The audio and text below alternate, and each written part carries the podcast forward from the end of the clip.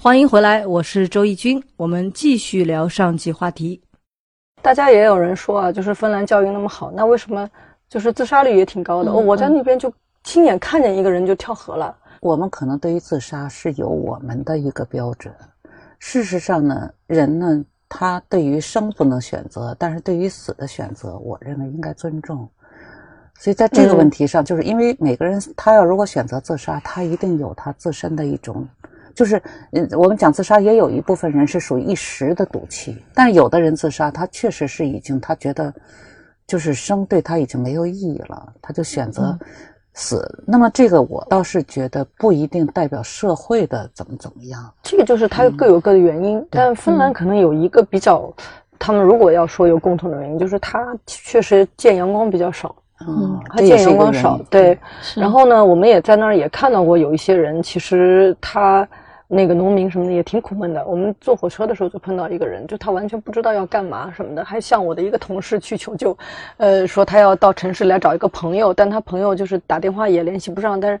就是感觉人家可能不太想见他，但是后来又联系另外一个朋友，结果是我们一帮中国人帮他找到了一个芬兰朋友，就就团聚了，就也很好玩的一个故事。但就说就觉得他们人呢，就是比较，我不知道该用什么专业的名名词来说，就是他们比较孤立，一个一个人，他们人和人之间其实一个方面在家庭之间相互尊重，对吧？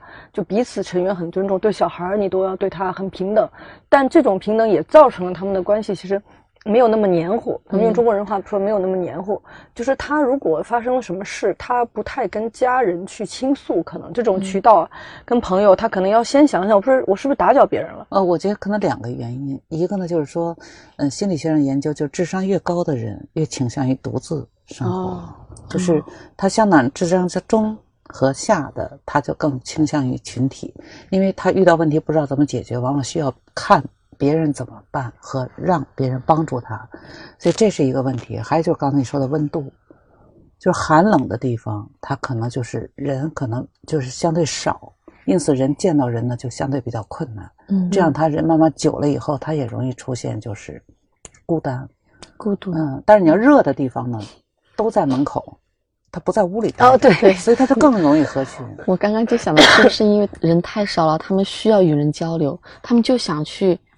因为现在冷的时候，他都在屋里，所以人和人是隔开的。嗯，隔开以后再见面，他就有一个过程。这个过程他不是马上就能亲和的，就跟家人有时候分居久了，再在一块儿都有点陌生了，对吧？嗯，所以他北方呢，就是更加倾向于就是就是，尤其在室内多的这种地方，和在室外多的地方，就室外多的更合群。哦，所以他们有很多这个社什么社交恐惧症嘛？以前不是中国这个网络上很流行精分嘛？精神分裂人就说有社交恐惧症。嗯，但是他们就是还是和我们刚才说的这种不竞争的观念。就是李老师，您觉得其实到底教育当中是竞争好是不竞争好呀？我认为竞争这东西吧，它没有吧，确实也不行。也就是说，有时候事实当就是生活当中，尤其在资源匮乏的情况下，竞争几乎就不是说主观意向了。哦，就这点东西，我们见到的就是像南方啊，有很多就是在土地当中为了争水就要互相打械斗啊。我小时候都见过争地，对啊，一个村和一个村的。因为在乡村，他们会为我们两家的地挨着在一起，你过来了一点，我过去了一点，会争争。其实他他竞争首先是和资源缺乏。如果他人口少、面积大，然后呢，他资源就自然资源完全满足每个个体，他就可以不竞争。你这样讲我就明白了。确实，就说我也老是说，就是咱们不能什么问题都归于人多，但人多是我们的基本情况。嗯，这个是一个事实，确实人多会决定了你的资源分配方式和你的思维方式。所以，它竞争首先是资源的竞争，嗯，然后呢，在资源竞争基础上，慢慢就会形成了心理上的竞争。我们现在就涉及到这个问题。中国呢，其实我觉得哈，人口还是比较多的。然后呢，而且它虽然我们土地面积大，但是真正适宜生存的地方。嗯，和人口比的话，我们就不是特别占优势了。但您说的这个心理竞争，有的时候那会不会也到了一个，有时候要有一个平衡，有个度，对吧？会不会有时候也到了一种，就是说，其实我们的资源的分配没有那么紧张的时候，我们仍然在超前焦虑的要竞争，会有这种就是心理的竞争超越了资源竞争。这实际上是一种就是心理的一种惯性啊。就我看到现在很多父母对于孩子那种焦虑啊。就是什么人焦虑呢？我就发现，比如像我们北京长大的哈，我们就没有焦虑感。没有，但是外地进 北京的羡慕嫉妒恨了。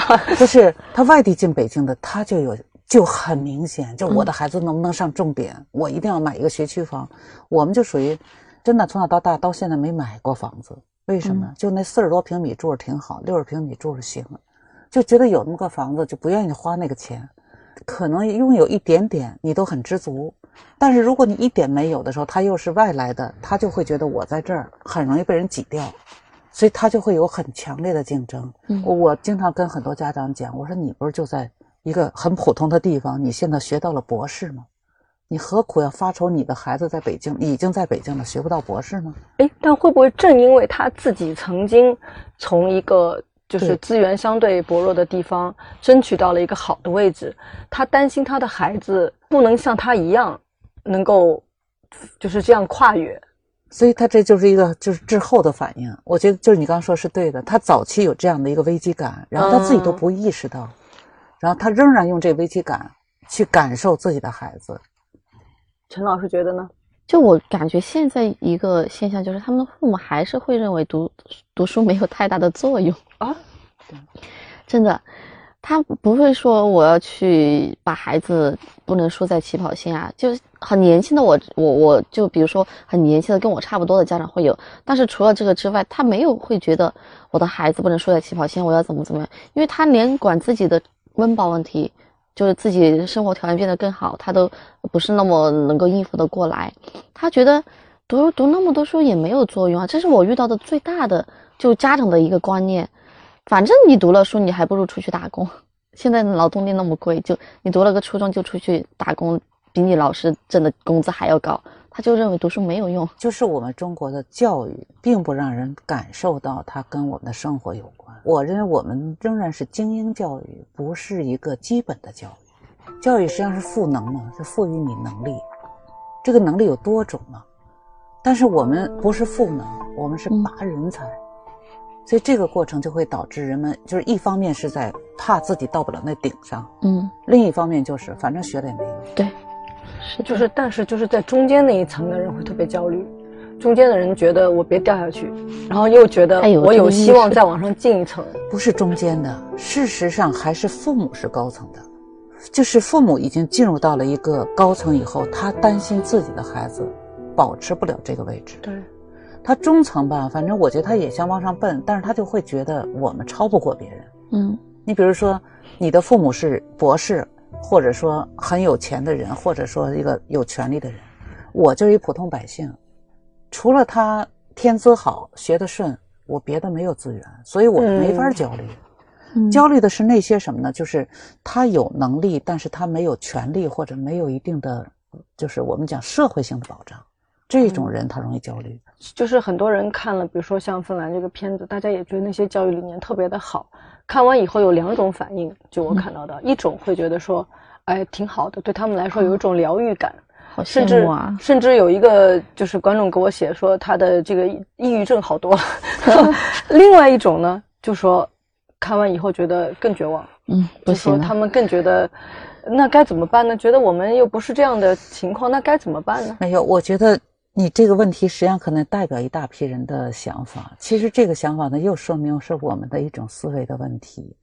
就是说，我们在看任何一个东西的时候，绝对不是拿形式，嗯，还是那个我刚才讲理念，就是你要明白他这里注重了教育的哪个问题。这个问题是我们忽略的，而不是说我们把孩子也领到森林里去。我们没那么多森林，是不可能领到森林里去的。所以刚才我在前面一直在讨论一个生存的问题。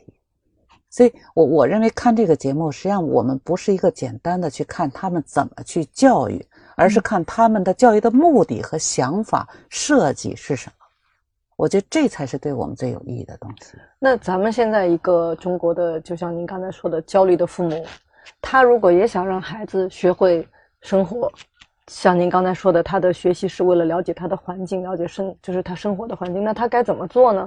我我觉得这事儿很简单。你比如说幼儿园吧，哎，就让孩子去玩泥巴，让孩子爬树，但其他孩子都在补课，那他怎么办呢？然后呢，让他们去补嘛。一个人他如果从一开始他的心理的成长就不阳光、不放松、不快乐，他就紧巴巴的、紧巴巴的要争那个尖，争到那个尖上，他可能就没有后劲儿了。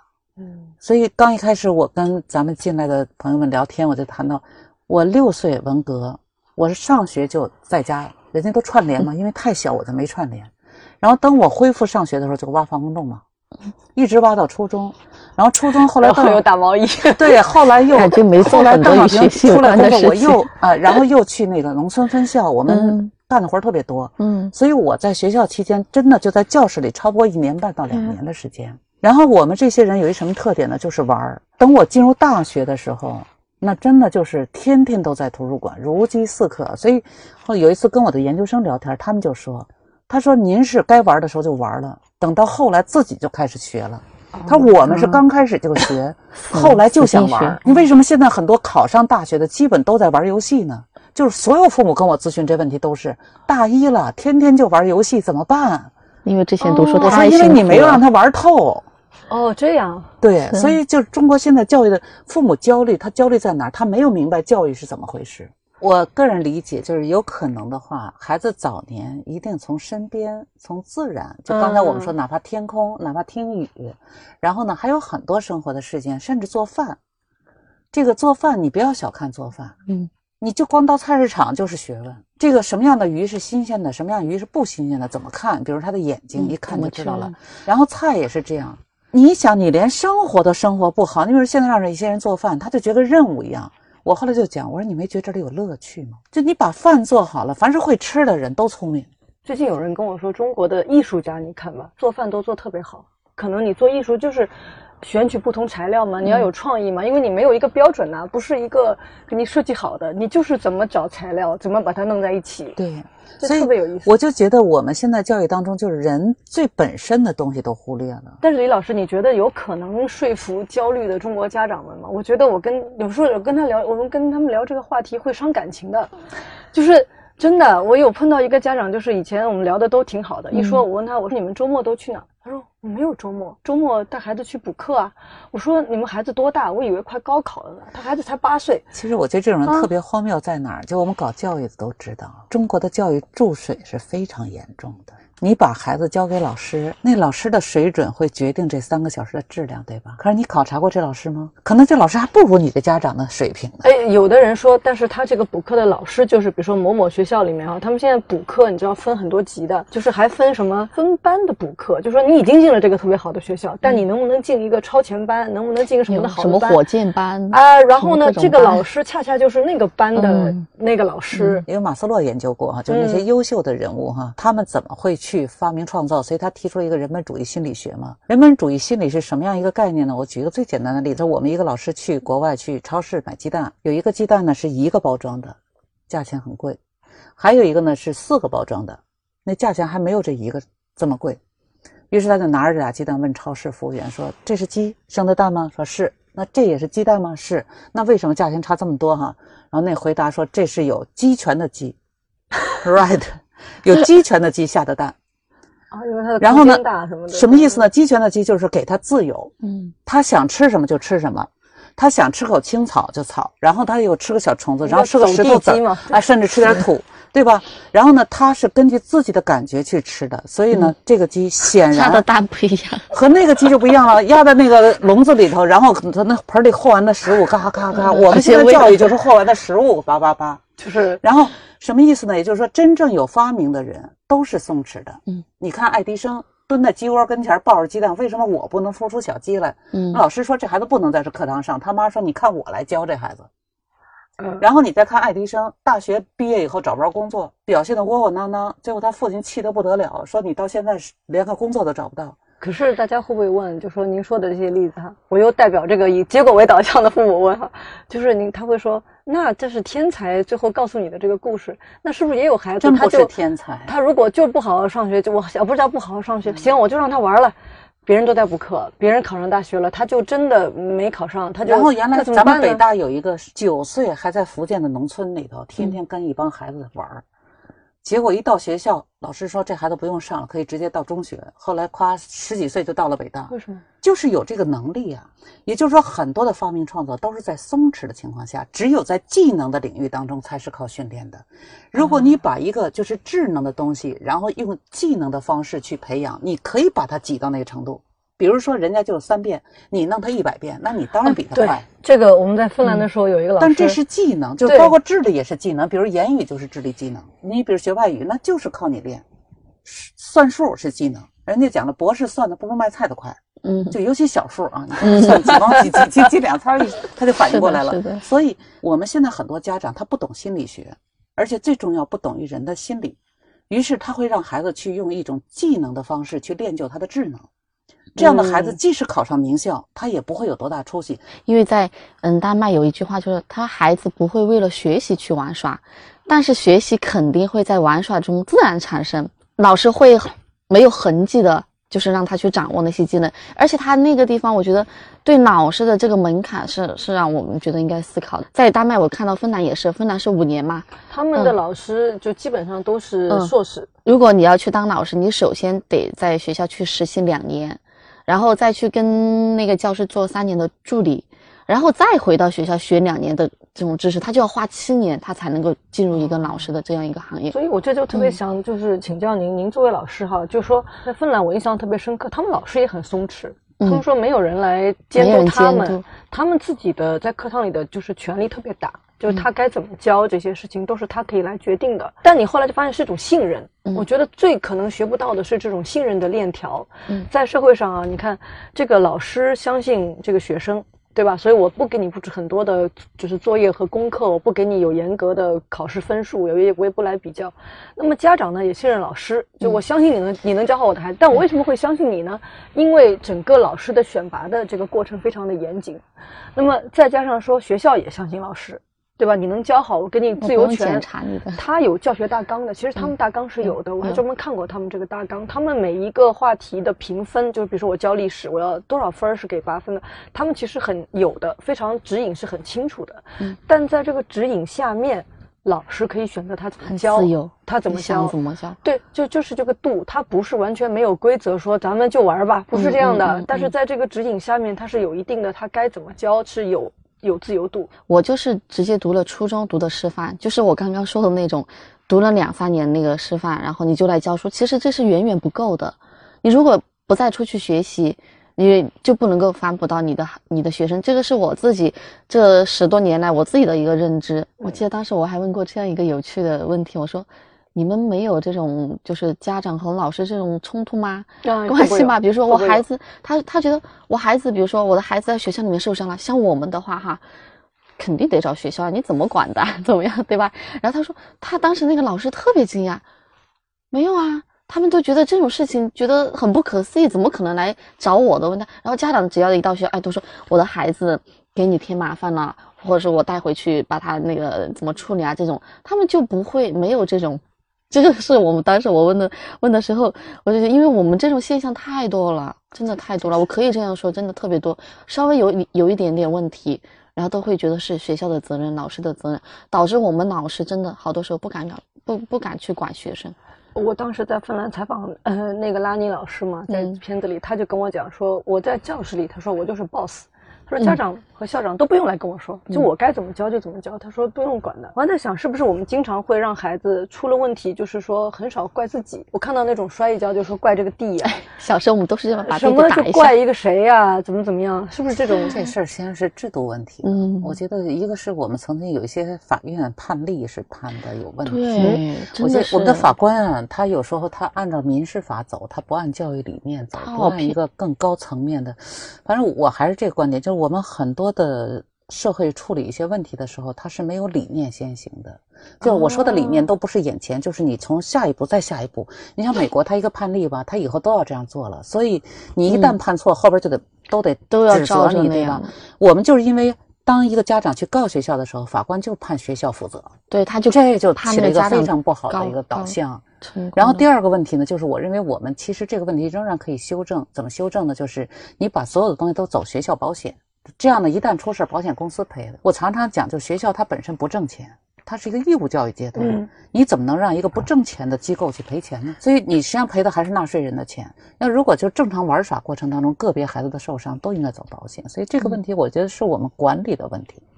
您觉得在中国，就是父母啊、家长对老师有信任吗？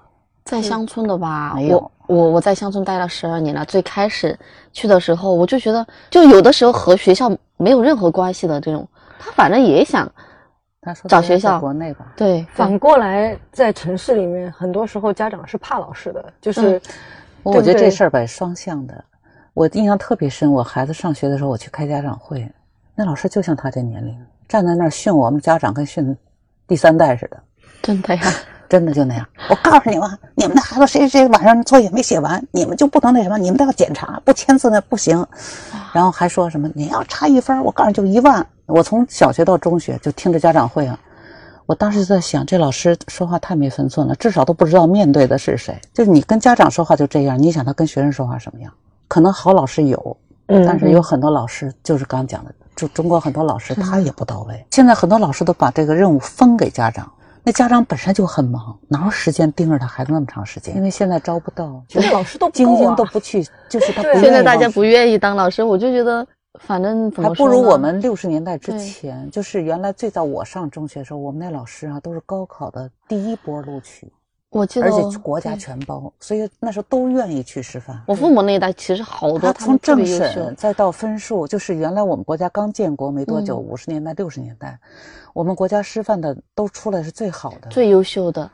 中途后来就变成这样的关系。之后就我我上不了学了，我成绩不好，我去读个师范吧，就是这样。就是有本事的人，因为他觉得师范钱少，都下海呀、经商啊。最最最最关键进国家机关。然后呢，老师呢现在就属于那种，就是说真的有一部分是热爱。我记得我去重庆有一个职业学校，那些老师在那里挣的钱是极少的，嗯，但是呢，他们就真的是热爱。这种真的是我们最好，就像他这种自己花钱。陈老师就是这样。对，去国外进修哈，为了当一个好老师。感谢两位老师哈，我觉得我们可以回答一些。咱们先来看问题吧。这有一位是生活在法国的妈妈，她说在欧洲呢，觉得孩子的教育环境整体上很轻松，对吧？就是每一周只上四天学，下午也没有课。他说感觉不到像中国的妈妈那种育儿焦虑哈，就是兴趣班也很多，但一般是体育音乐。他说可是呢，他担心。这种环境下成长起来的小孩儿，如果回到中国，跟中国的孩子同代孩子没有这个竞争力，没有办法竞争。他问：“请问孩子在未来社会该拥有的核心竞争力是什么呢？”个人理解啊，不知道陈老师怎么看？我觉得其实真正等到一个人走向工作岗位，最重要的是他的社会关系、处理人际关系，就是我们常说的情商。情商这个更为重要了，除非他进入的是一个纯技术领域。他刚刚说那个无法和中国同代孩子竞争，我觉得他应该指的更多的是知识方面的。其实你来对比，他知识可能会弱一点，但是他在那个就像刚刚李老师说的那种情商，他各种处处理那那种那种那种关系或者是什么呃意外的时候，他肯定要强于。强于至少法语比他们说的好。没有开玩笑，我碰到过一个是那个妈妈是在英国的，她就跟我讲，我也问她这个问题，我说会不会担心如果孩子回中国竞争不过人家？她说第一呢，我相信这种就是比较轻松的环境的培养的孩子不会太糟糕。她说第二呢。行，回来以后，如果他第一轮竞争不过人家，他说吃一回亏还会吃第二回吗？他说这孩子也不傻吧？嗯，他认为在那种相对宽松情况下成长的孩子不至于太傻。他缺什么，他肯定就会去补什么了。到那个时候，我我其实还是觉得性格是最重要的，真正决定命运的是性格，不是能力。也就是说，你让周围人感到舒服，你在任何一个地方都会留下你的。如果你再能干，你让周围人感到不舒服。那你在这儿都待不下去。第二个问题，有一位叫做 Maggie，他问，他说芬兰的教育，我感觉他们没有尊重希望竞争的人，大家都一样，那不是很无聊吗？我恰恰认为他那个教育是没有大家都一样，而我们的教育才是大家都一样。哦，他们那个教育当中说的，他说他认为所有的人都一样好。有一句话叫“如他所示”嘛，就你是什么样的人，就是什么样的人，所以。他大家都一样是指什么呢？就是说没有谁家的出身好就他好，谁谁特聪明就他好。人家讲的是这个都一样，而不是指他的结果都一样。还有一位是向李玫静老师来提问哈，叫吴迪。他这个问题其实是我原来想问的一个问题，也挺有意思的。就是我想问，教育是女性的事儿吗？因为我收到最多的反馈就是女性观众，所有的妈妈的也有爸爸，但是相对来说这个比例就是完全的是不均衡。所以这一位无敌女士问的问，她说：“爸爸在家时间。”陪孩子的时间比较短，妈妈怎样培养出纯爷们儿性格的男孩？为什么要培养纯爷们儿性格？是这样的，就是我我觉得我们就是以前我也听说过什么幼儿园都是女老师啊，然后孩子没有阳刚气啊，我认为这大家完全误解了。为什么呢？就是人的性别发展是在十二岁青春期才开始，在十二岁之前，人只有第一性，叫器官差别。没有本质的功能差别，功能就是说，当女孩来月经，男孩排精了，这时候他才具有性的发育。嗯，所以在十二岁之前，孩子是一个中性的，就是说他只有器官差别，没有性别。所以在这个阶段又幼小，谁最安全？女性比男性相对安全。尤其是在身体接触的时候，女性她母亲嘛，她毕竟对孩子啊，她是一种天然的容易接触，男性呢就容易玩耍，所以，呃，所以就是以前爸爸可以不在家，不是爸爸啊，我就讲，首先我们就要理解这个女性她是占有优势的，包括像在小学做女老师呢，可能对于孩子来讲更安全，对，因为我研究犯罪嘛，看的黑暗多，所以更希望安全。然后第二呢，就是说在家庭当中。父亲其实这个角色是不可缺的，这个缺并不是男性的阳刚，不是这个问题，嗯，是男性的思维和女性思维略有不同。就是在家庭当中，父亲的角色如果有可能的话，尽量要充分显现。比如说，妈妈主要是体现在对孩子生活的照顾、喂养啊、穿衣啊、睡眠，当然也可以讲故事。但爸爸的主要的角色是陪孩子玩儿，无论男孩女孩。比如说爬呀，啊跳呀，嗯，这个出去啊，这个尤其出门，那爸爸在身边肯定有安全感。就是父亲他的这个角色实际上是一个保护，然后玩耍，就是玩的这方面肯定男性优于女性。所以爸爸带孩子玩，无论男孩女孩，他带着玩一定比妈妈带着玩更更动态。我就遇到过这种情况，就是妈妈和女儿。这到最后处不下去都，然后来最后我就跟他妈妈建议，就是你家还有没有什么，比如你舅舅啊，还有其他的男性，要定期来，让孩子感受到异性的感受。陈老师，你接触的很多孩子，还不是爸爸不在家的问题，是父母都不在家。一是父母不在家，二是他没有爸爸妈妈。我乡村他也没有没有爸爸？我就发现，因为我我当时教一年级的时候，有个小男孩，他突然他跑过来跟我说，他说：“陈老师，我没有妈妈的。”你看不到他那个，就是眼里啊，或者是怎么样，他很自然，就很平常的说他陈老师我没有妈妈的，然后我就觉得这个问题，我就问我说我说怎么回事呀？他说我妈妈跳井里自杀了。嗯，他就就说他就说的很稀松平常，可能我觉得他那会小，他不知道，就当当他那个后来。就是到二年级的时候，班上突然有个同学说他没有妈妈，说了一件什么事情，他马上那种反应其实是很过激的。我就觉得，不管你一个家庭你缺失。父母或者缺失母亲，看起来他好像没什么。之前跟我很平常的说，但后来遇到某些事情的时候，其其实会触发他内心的一些东西。像这种情况，一定要给他弥补。就是当他跟你说我没有妈妈，你告诉他你有妈妈，只不过妈妈因为有各种原因不能来到你身边。嗯，他在天上看着你，他时时刻刻都在看着你，所以呢，他只是不能跟你对话。就是你要给他这个弥补，嗯，让他心里想到哦，在那看着呢。这种情况，你可以把他们的爷爷奶奶来召集一些，就是适当的给。他组织到一起，告诉他们，就是说，当孩子爸爸妈妈不在的时候，我们爷爷奶奶应该怎么来做好孩子的养育工作。嗯，就还有一位，他专门问了这个陈老师问题，他说这个乡村的孩子怎么摆脱自卑感？